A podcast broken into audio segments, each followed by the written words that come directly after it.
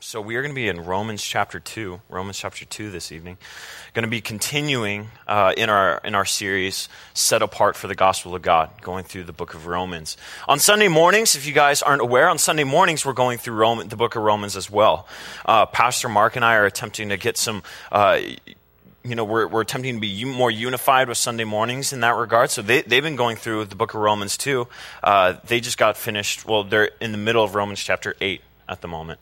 And so, what's really cool is that um, what they do in, on Sunday mornings is Rob will go through it, um, and then we will trail along. And what's really cool is that Pastor Mark and I we get to kind of uh, interact with Rob. I, have been getting to interact with Rob, seeing where he's like, "Well, here, you know, here's the part I didn't go over," and we get to go over that. And so, it's really cool. If you guys want to get uh, a broader uh, vision of the Book of Romans in this in this church, you guys can also attend on Sunday morning. So that's something you guys can do. Um, so we're going to be in Romans chapter two. And uh, I, have, I have a few disclaimers for Romans chapter 2. So I have a few disclaimers because as I was reading and as I was studying uh, for tonight for you guys in order to teach you guys, um, we're just bottom line, we're going to be talking about judging tonight. We're going to be talking about judging on, on who is to judge who, how we're ought to be judging. And, and, here, and here's the disclaimer for you guys.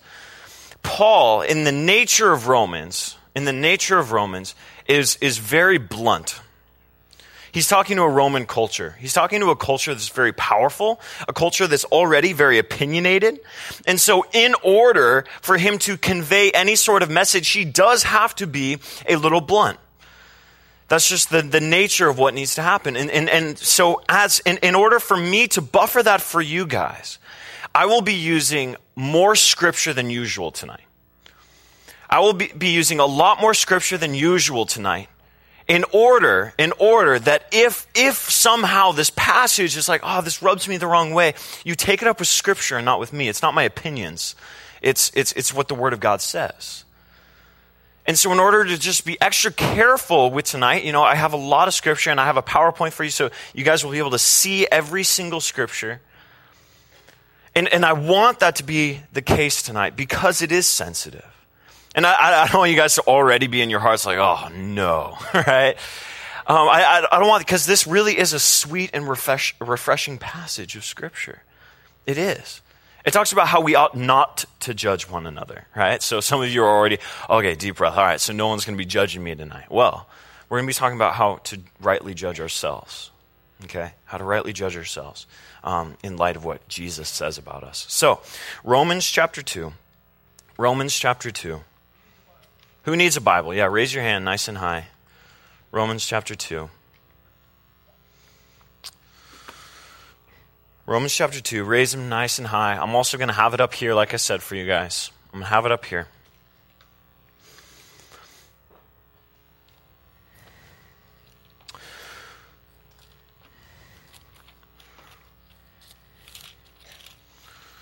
Romans chapter 2, verse 1. We're going to go through the first five verses right now, and then we're going to continue all the way to the end of the chapter tonight. So, Romans chapter 2, verse 1, it says this Therefore, you are inexcusable, O man. Whoever you, uh, whoever you are who judge. For in whatever you judge one another, you condemn yourself. For you who judge practice the same things.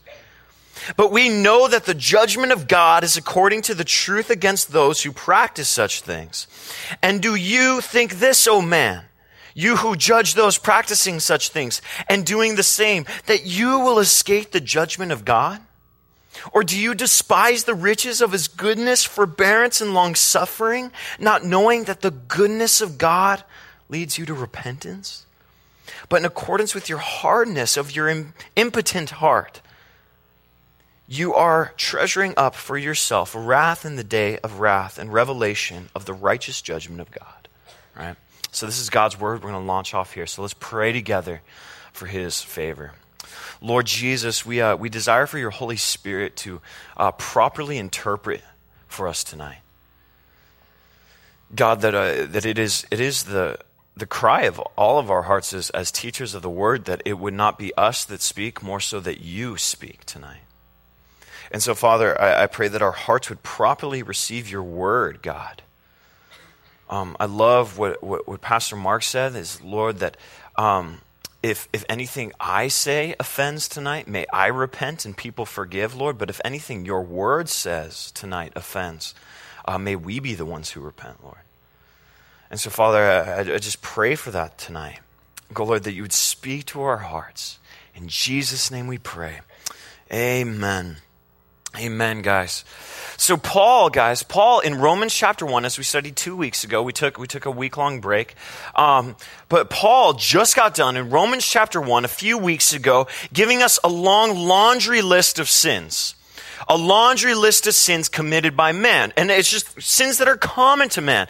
And here's the thing. Here's the thing about what is listed in Romans chapter 1. It is not necessarily listed in order to condemn us, but to reveal the very fact that we are all imperfect in some way, shape, or form, right?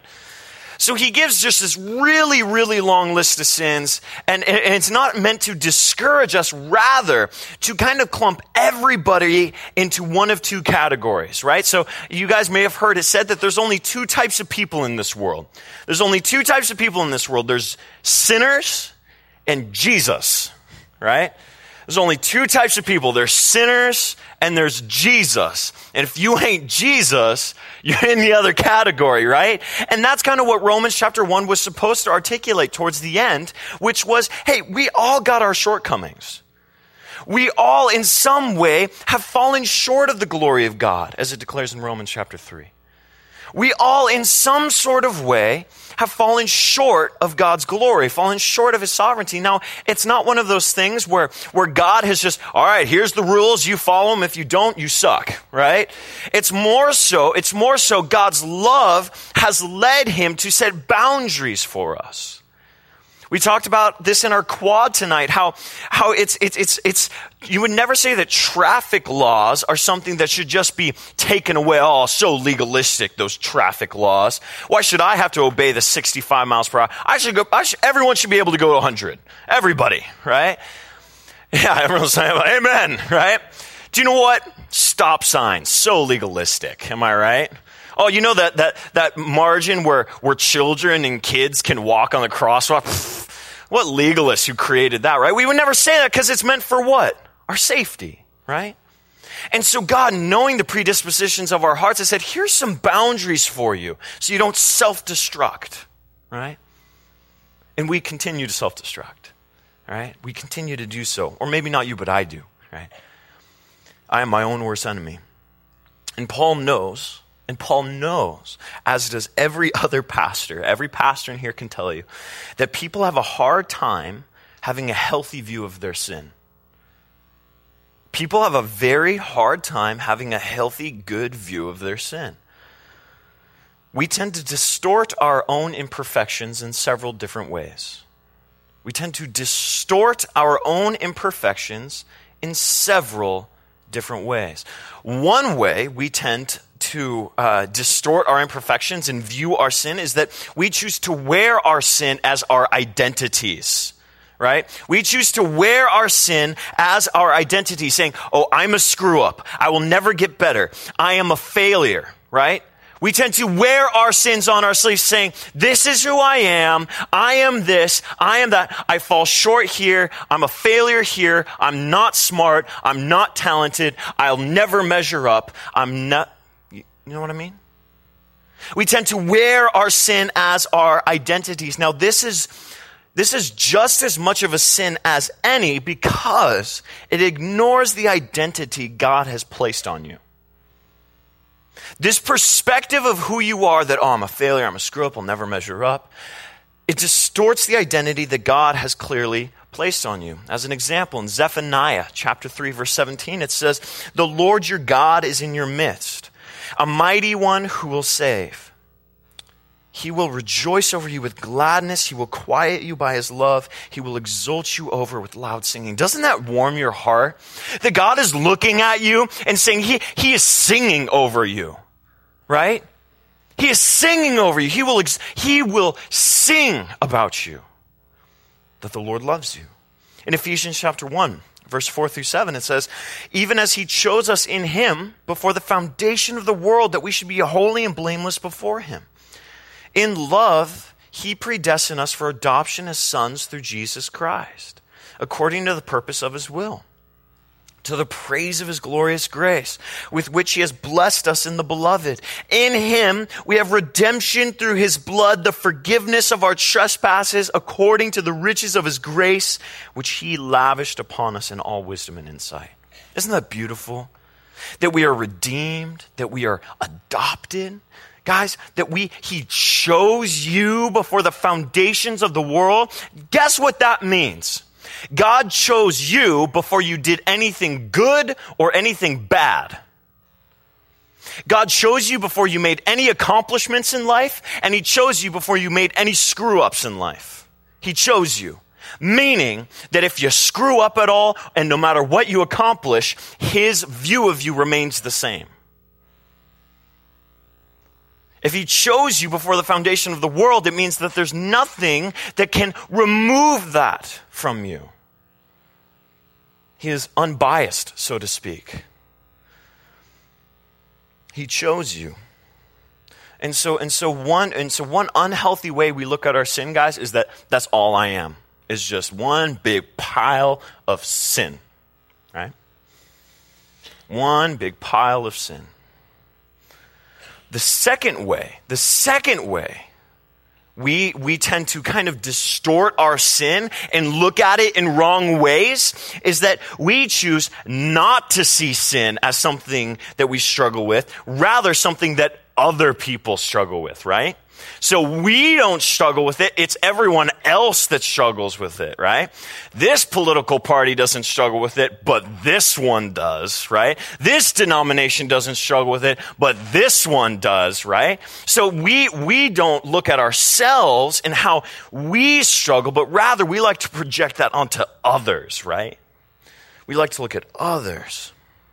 As Chuck Smith said, he said this, Pastor Chuck Smith, the founder of the Calvary Chapel movement died just a few years ago. He said this You know, it is amazing how horrible our sins look when someone else is doing them. Let someone else commit my sins, and I get just all kinds of indignation.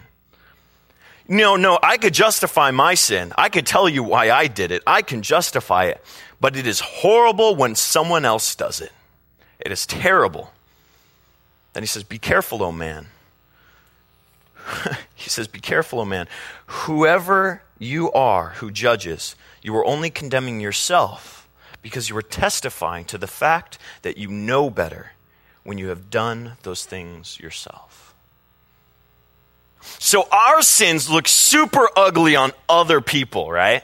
They look super ugly on other people. And so it's easy for us, in the context of judging, it's easier for us to kind of look at sins in other people and how they struggle with it and kind of pick them apart without looking inwardly at how we struggle with them. And just in case any of you are kind of new to this Christian vernacular of sin, some of you might have not grown up a Christian and sin is kind of just this ambiguous term to you. Let me define it for you. Sin is not just defined by, oh, you broke some rules.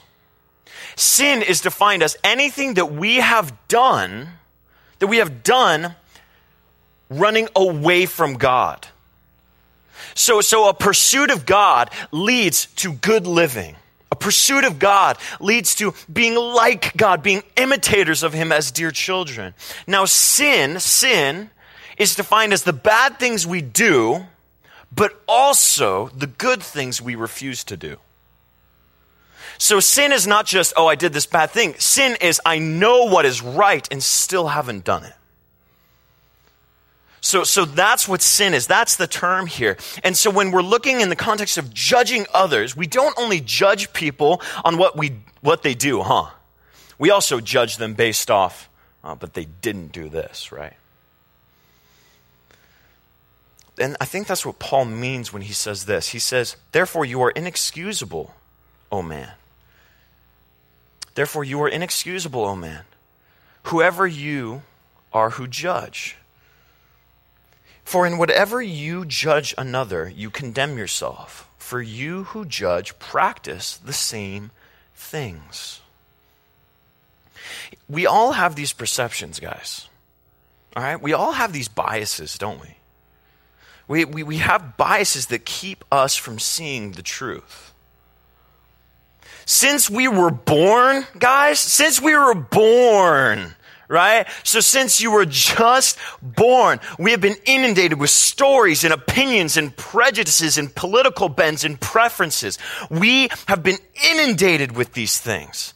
Since we were born, we have been mashed with marketing and trying to uh, form our opinions on things. Our parents infusing opinions on us. Either we take upon the opinions of our parents or we're like, no way am I having the same opinions of my parents, right? So, so we all have these bends in the midst of forming all of our opinions.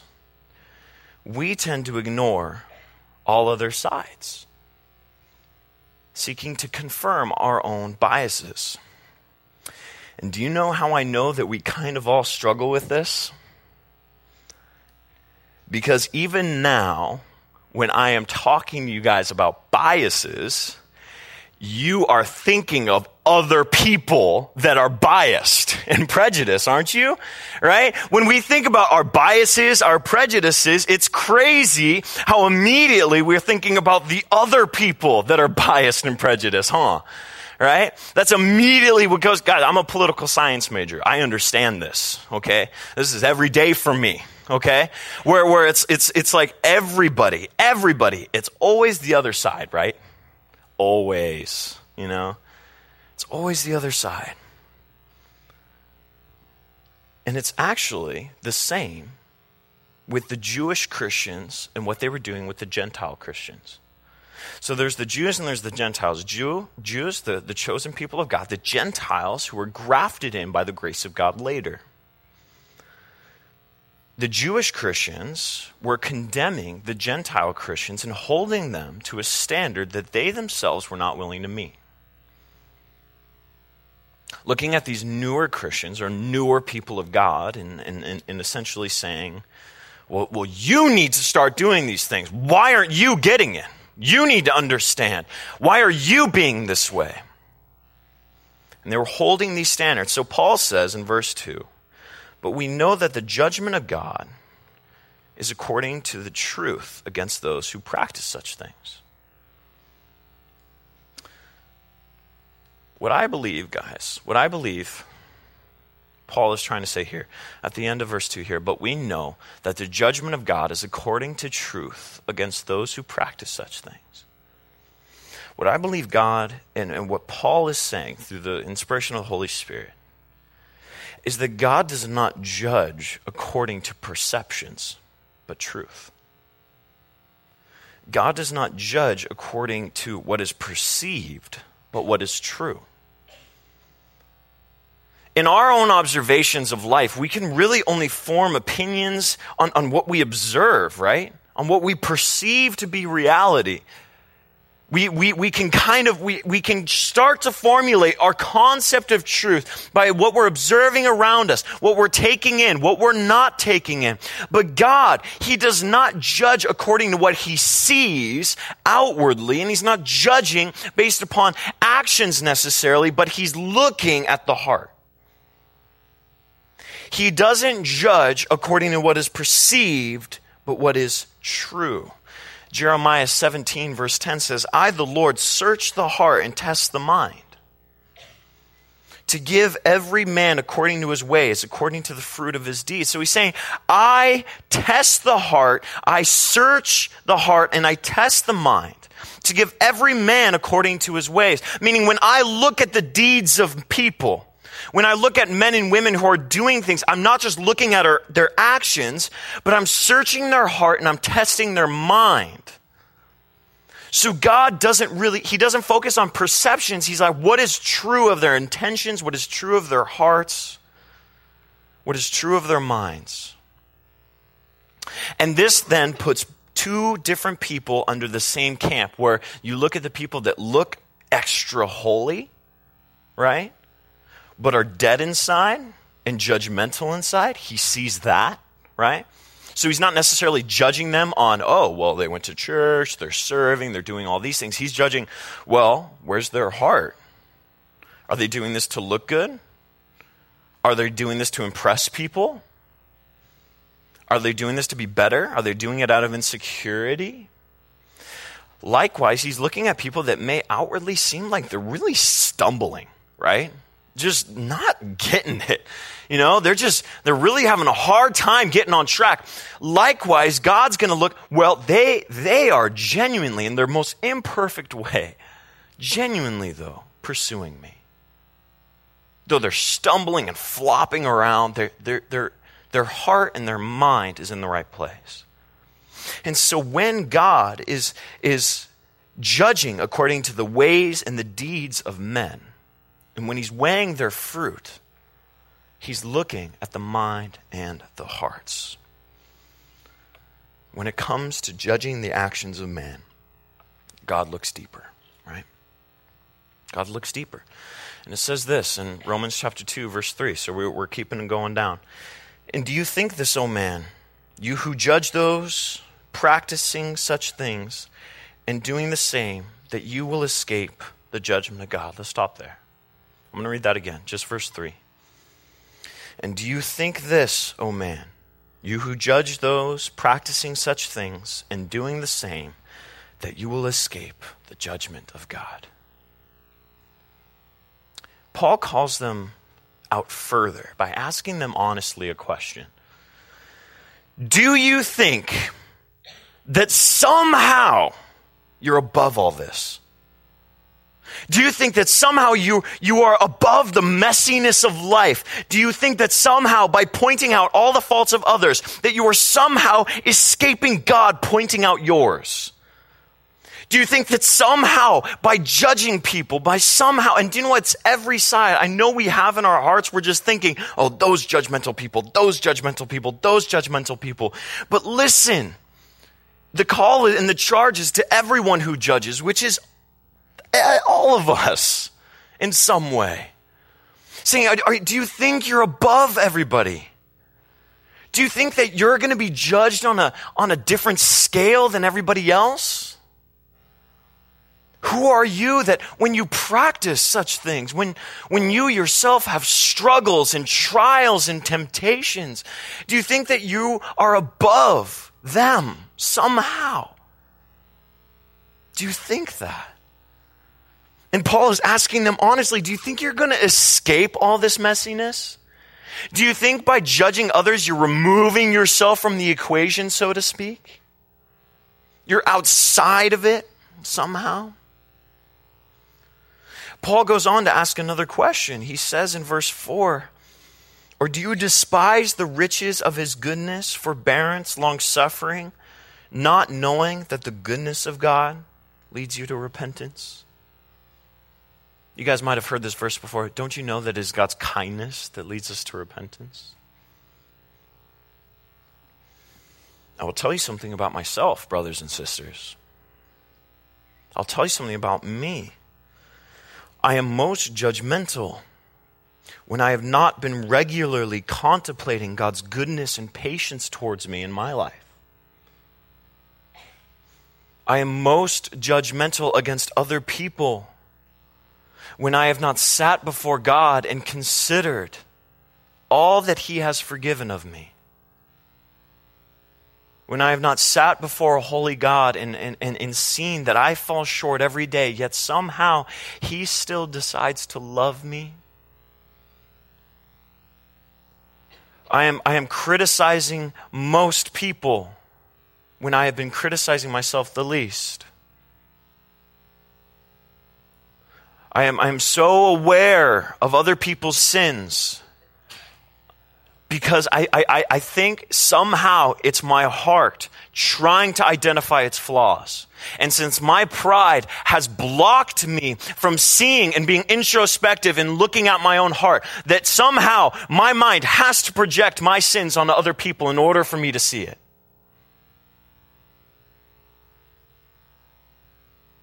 It's it, it, it, things that we struggle with. We don't want to look at our own sexual sin, so we'll look on other people that are different. We don't want to look at our own financial sin. We don't, even, we, we don't want to look on the fact that we're not generous. We're not living at all generously. So we look at all the crooky and dirty uh, business owners. Oh, the 1% taken from everybody. All the while, not, not even noticing the own greediness within our own hearts. How, how, how we, we, we love to just, we want to project all of the sins of humanity onto others, all the while ignoring what is inside. And guess this, this is me. This is me. Maybe you're doing okay with it, but, but I am, I am so judgmental of my friends, my family, my coworkers, fellow co-laborers in Christ in the community when, when I have refused to hear what God is saying, when I have been blocking out my own sin in my life. And, and, and, some people are like, well, I just want them to be conformed to the character of Christ. So shouldn't I mention their sin? Shouldn't I be judging them? That is, that is the argument of most Christians, is it not? Well, well, God doesn't say don't judge. He says judge rightly, right? And this is, this is the cry of many Christians that do still wish to continue judging people. Well, I want them to be more conformed to the character of Christ. I want them to understand. I, I, I, we, we do, as Christians, need to judge, don't we? Yes, we do. We do. Great. Great, you do. You want people to know Christ. You want people, you want your brothers and sisters to grow. So, in order to grow, we do need to be aware of our sins, and we are called as brothers and sisters to point out flaws in each other, all for the sake of growing closer to God. But what I think Paul is saying here first is that before we ask others to conform to the character of Christ, shouldn't we also be asking that of ourselves? Shouldn't we ask, be asking of that of ourselves? Shouldn't we be taking on Christ's goodness, forbearance, and long suffering, as it says here? Goodness, which means kindness. So we, we got to look at the way, let's look at the way Christ judges really quick, okay? In verse 4, look at verse 4, either up here on your Bibles. Verse 4 it says this Do you despise the riches of the goodness, goodness, forbearance, and long suffering? So, this is the way Christ judged with goodness, forbearance, and long suffering. Goodness meaning kindness and gentleness. Long, forbearance meaning that he holds back his displeasure with us. Forbearance, do you guys understand that, that God is, he holds back his wrath from the earth? guys get that? One day, it's all going to unleash, right? But right now, his forbearance, his delay in punishing sin, we'll see that in 2 Peter pretty soon. But that God practices forbearance and then long suffering, which directly translates into being slow to anger. So, yes, if we are to judge, if we are to judge rightly, it is under these criteria of goodness, meaning, meaning that those I am judging, I only wish good for them. That's hard, huh? Because most of the time, the people that we judge, we see ourselves in direct opposition to, and they're kind of the enemy, huh? Right? For me, it's people in the, like it's people in the media. God, I hate the media. Just being real with you, like right? I judge them so often. All of them, like every like oh liberal conservative, no, all of them, right? I judge all of them, right? And and and so for me, in order to judge rightly, I have to, I have to, in my heart, wish only good for them, right?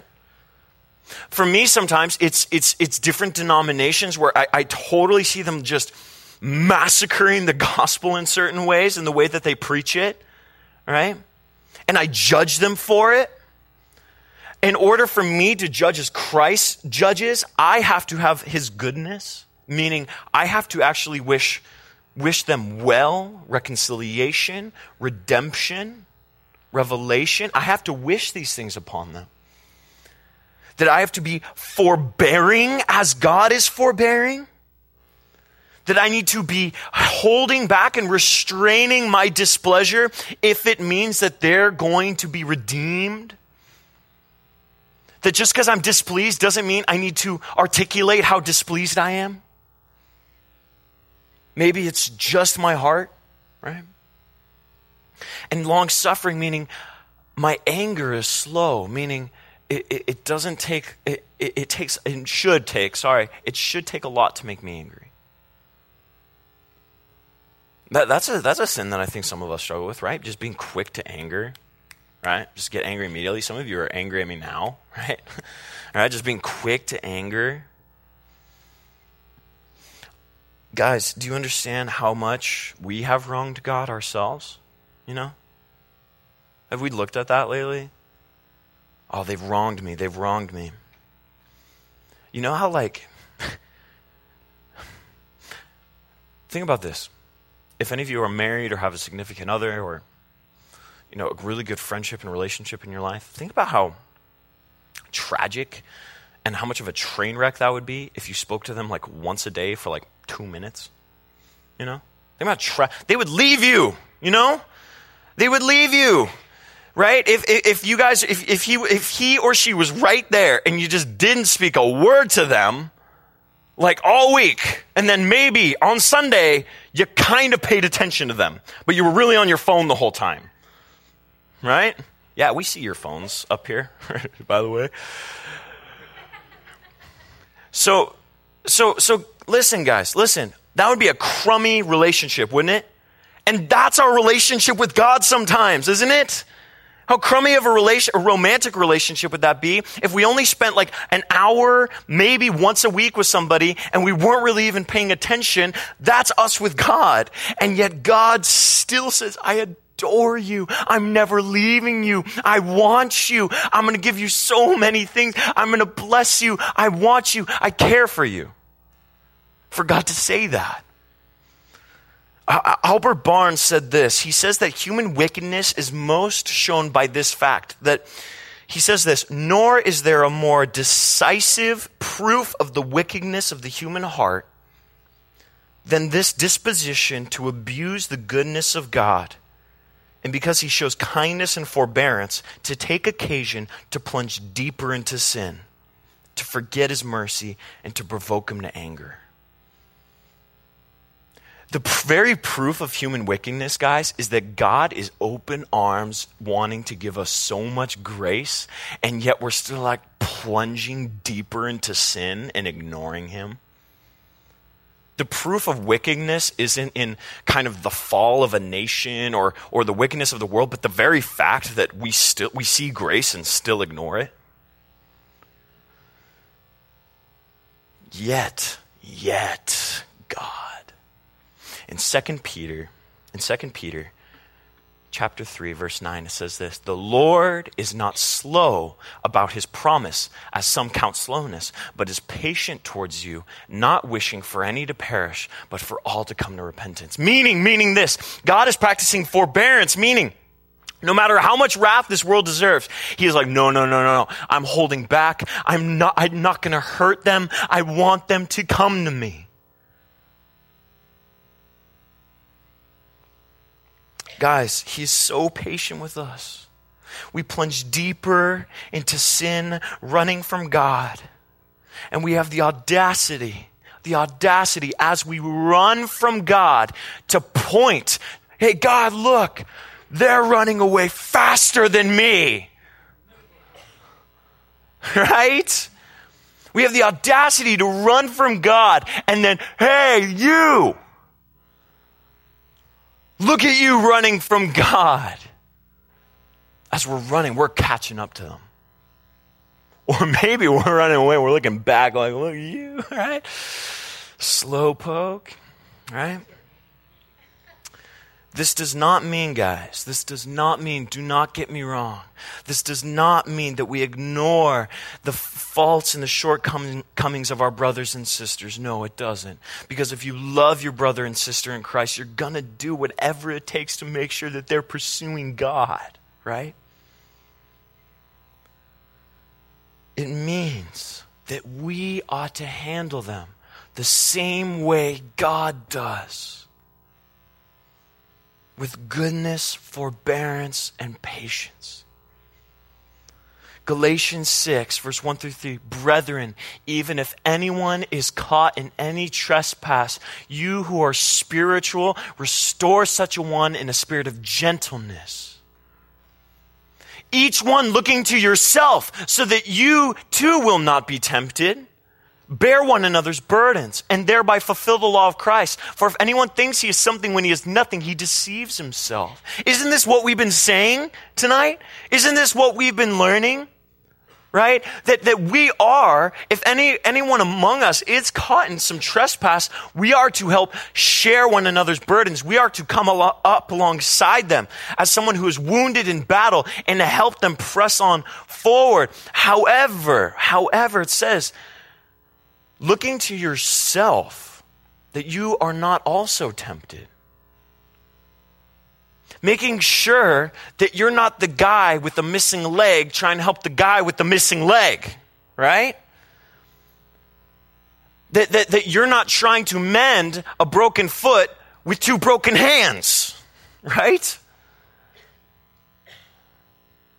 Looking to yourself to make sure you too are not also tempted. Also, making sure that when you're helping people, that you do not find yourself in the same sins that you're trying to help them with. Because then nobody's helped, right? It is so easy, guys. And, and, and, and this is also, once again, this is all, this is just meant for God to teach me. And if you get something out of it, great. Like, I feel like I'm learning most out of this, where, where guys, it's really easy for me to mis- mistake judging for helping. You guys get that at all? Right? Mostly from relatives? you know, judging and helping, right? People kind of mix that up, like, you know, mixing like a, a passive aggressive comment with, oh, I genuinely love you and want to help you. You know what I mean? Like, you guys ever get that, right? From teachers a lot. Maybe from your roommate, you know, where, where it's like, okay, are we judging or are we helping? What are we doing? You know, are we judging or are we helping? And I'm serious, it's really hard to walk in that line, isn't it? It's hard to walk in that line between I don't want to judge them, but then I also know what they're doing is seriously wrong. You guys get that? I think, I think that's kind of a struggle with Christians in, in our culture, right? Is that, okay, I really don't want them to feel judged and attacked by me. But I really, I really do want them to understand that there's something so much better for them, right? And it's kind of hard to cross that line, right? Because it's all in the interpretation of them, isn't it? You can have genuine intentions, and they're like, You're judging me, right? You're judging me. And so it's kind of hard to cross that line. And, and I think Paul was addressing in his humorous way that exact problem in Romans 2, in verse 17. So go down to verse 17 in your Bibles or follow along here. He says this Indeed, you are called a Jew and the rest on the law, and make your boast in God, and know his will, and approve the things that are excellent, being instructed out of the law. And you are confident, listen to this, you are confident that you yourself are a guide to the blind, a light to those who are in darkness, an instructor to the foolish, a teacher of babes, having the form of knowledge of the truth about the law, right? So, so these guys, they are convinced, they are convinced that they are a guide to the blind, that they're a light in the dark, right? You might have met these guys, right? They are, they are God's gift to humanity, right? Not quite the second coming, but pretty close, yeah? They judged in the same, in the name of being a guide to the blind, a light in the dark, a teacher to children. They claimed these things. They claimed good intentions, right? So, how can you tell if you are being a hypocrite or if your intentions are pure? How can you tell if you're being a hypocrite or if your intentions are actually pure? Paul then says this in verse 21 You therefore who teach another, do you not teach yourself? You who preach that a man should not steal, do you steal? You who say, do not commit adultery, do you commit adultery? You who abhor idols, do you rob temples? You who make your boast in the law, do you dishonor God through breaking the law? For the name of God is blaspheming, blaspheming among the Gentiles because of you, as it is written. So Paul's kind of just saying, "Hey guys, like you claim to be like the Jewish moral authority here, but man, you're you seem to be screwing up in a lot of the ways that you're telling people to correct themselves." Right? And and I think what Paul is saying here, guys, and I have to say think because I can't I can't say for exactly, but what I interpret this to be is that Paul's saying, eh, eh, for what it means for us, Are you doing your due diligence to assure that you are pursuing God before you tell others how to do so? Does that make sense? You who teach, you who preach, you who judge. I'm not saying it's wrong, but are you doing your due diligence to make sure that you are also pursuing God in like manner? Right? we all have we all have our opinions. We all we all got that, right? And you know, uh, uh, one thing I love saying is opinions are like armpits. We all have them. They all stink, right? And, and, and opinions, we all have them. They're all there, right?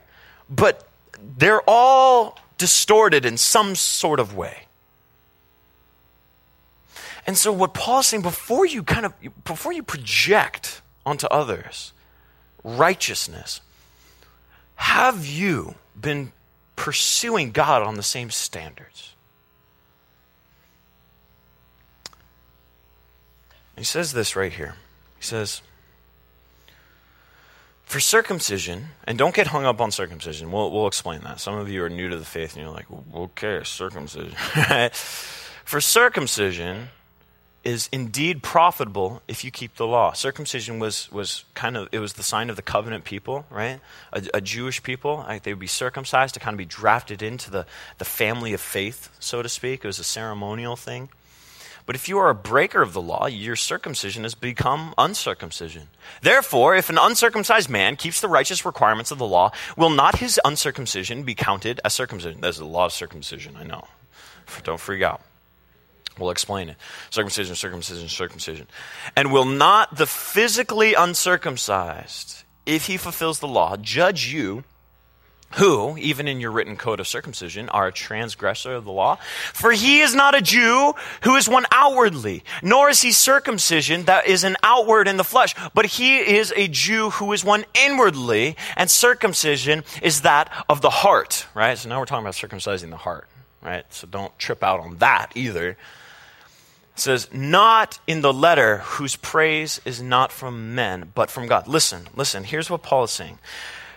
Paul is trying, and, and I'll just like, just to bring it back into our culture, okay? Let's bring it back into our culture. Let's forget, okay, circumcision, uncircumcision, circum, blah, blah, what about my heart? And what are you going to do to it? All right?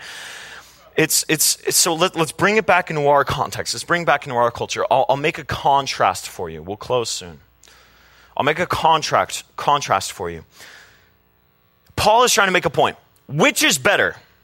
Listen, which is better? The man who is not very culturally savvy and he's kind of new to the gospel. He's kind of he he's been he's been kind of strung out on drugs for a really long time and he's trying to get his life back on track. He still stumbles every once in a while, but he really understands like, oh man, Christ saved me and I'm just I'm so in love with God, but he's still sinning. He's still kind of he's trying to work his way right? He's trying to like understand God, and the only thing he understands is that, man, Jesus is so amazing. I, I'm saved. And so he's left his old life behind him and he's pressing onward. He's still a little imperfect and he doesn't really know everything, right? He just knows that he's saved and that he loves Jesus and that he's loved by Jesus. He's a little awkward, right? But he's doing it. Which is better, this man or the student who has known Jesus and the Bible his whole life? and is always critiquing everybody. Why their facts are wrong. You should read this article on why preachers are this, right? Oh, look at this guy. I mean, he's, he's this and he's that. While they go to class and they speak to no one about Jesus. Which is better?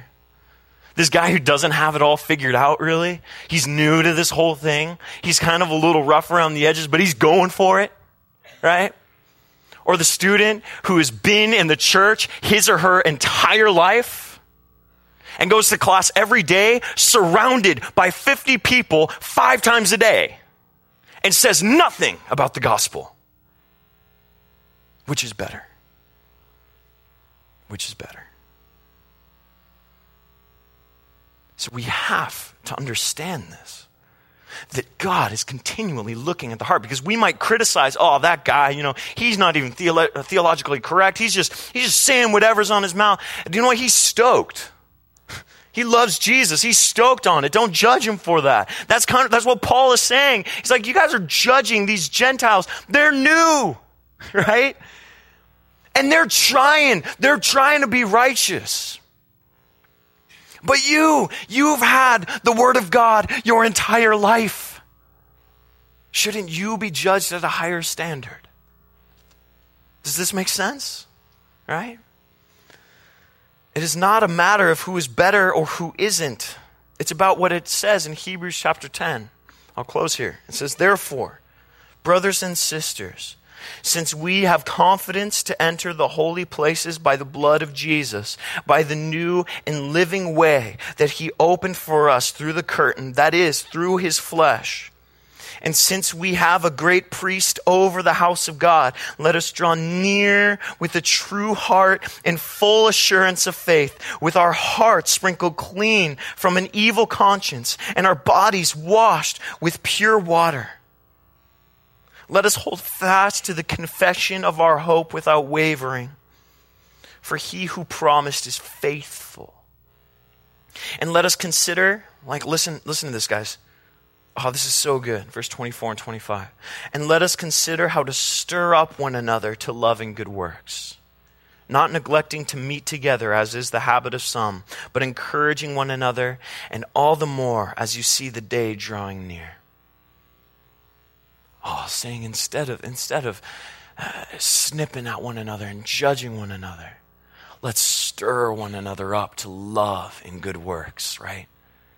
Let's stir one another up. Instead of saying, instead of inwardly judging, oh, look where they're falling short, look what they're not doing, or look what they're doing. Instead of doing that in our hearts, maybe, maybe, man, Lord, I see where they're stumbling. Help me to help them and help them to help me. Let us consider how to stir up one another to love and good works. Guys, I am, listen, my friends and my family will tell you this about my life. I am one of the most judgmental people I know. I have insecurity about being right and about being smart.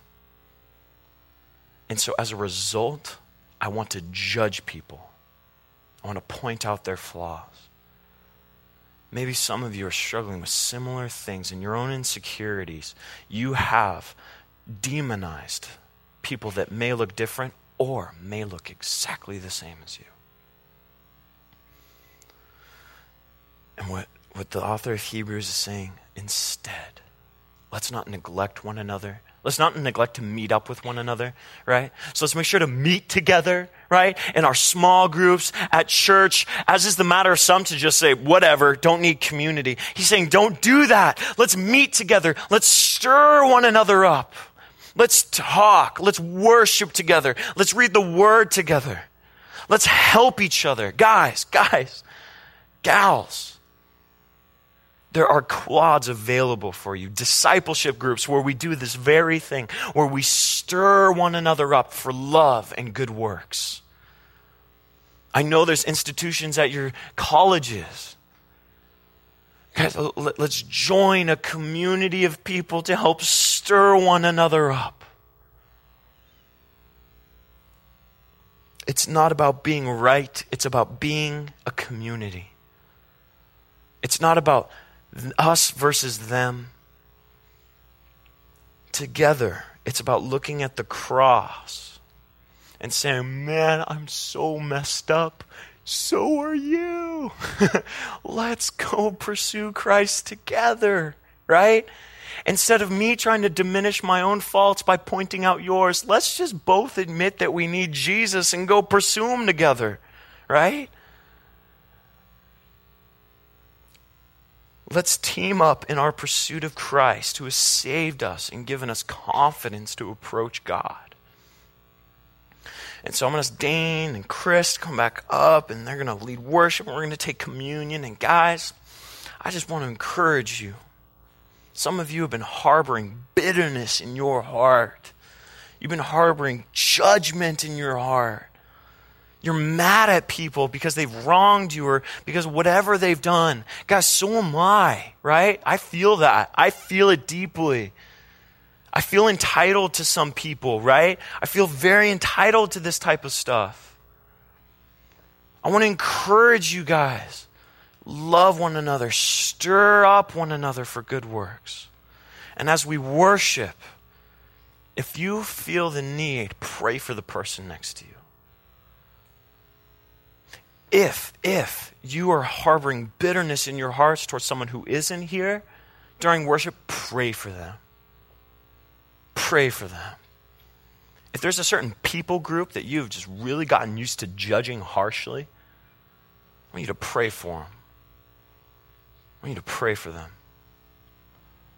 And as we take communion, I, I, I want us to be reminded of something that Christ died for you and for them right? That, that, that the body was broken, right? The body was broken for you and for them, right? For you and for the person who wronged you. The blood was spilled in a representation with, with the drink here. When we're taking, oh, the blood of Christ, we're remembering the blood that was shed. Listen, it was shed for you and it was shed for your enemy. Shed for us all, right?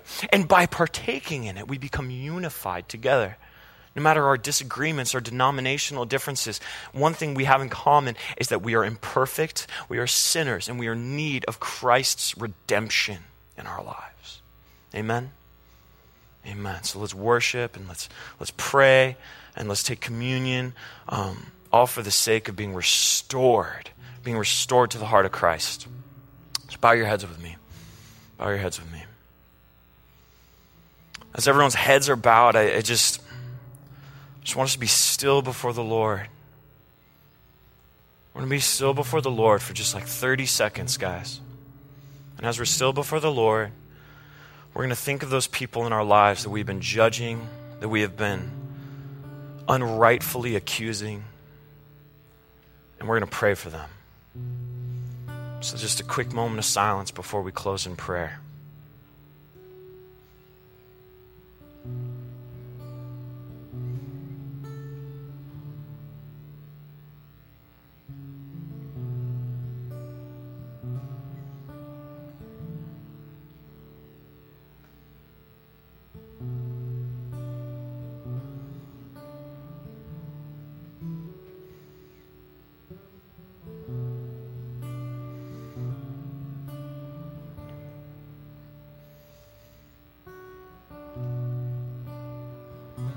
Father, we, uh, we lift up all of our burdens to you. Some of us, uh, I'm just getting a sense, Lord, that some of us are very angry and judgmental towards people because uh, they have been hurt deeply by people. And Lord, I, I, I pray that underneath your glory and with your loving touch, that you would show him or her, Lord, that they are profoundly loved by you.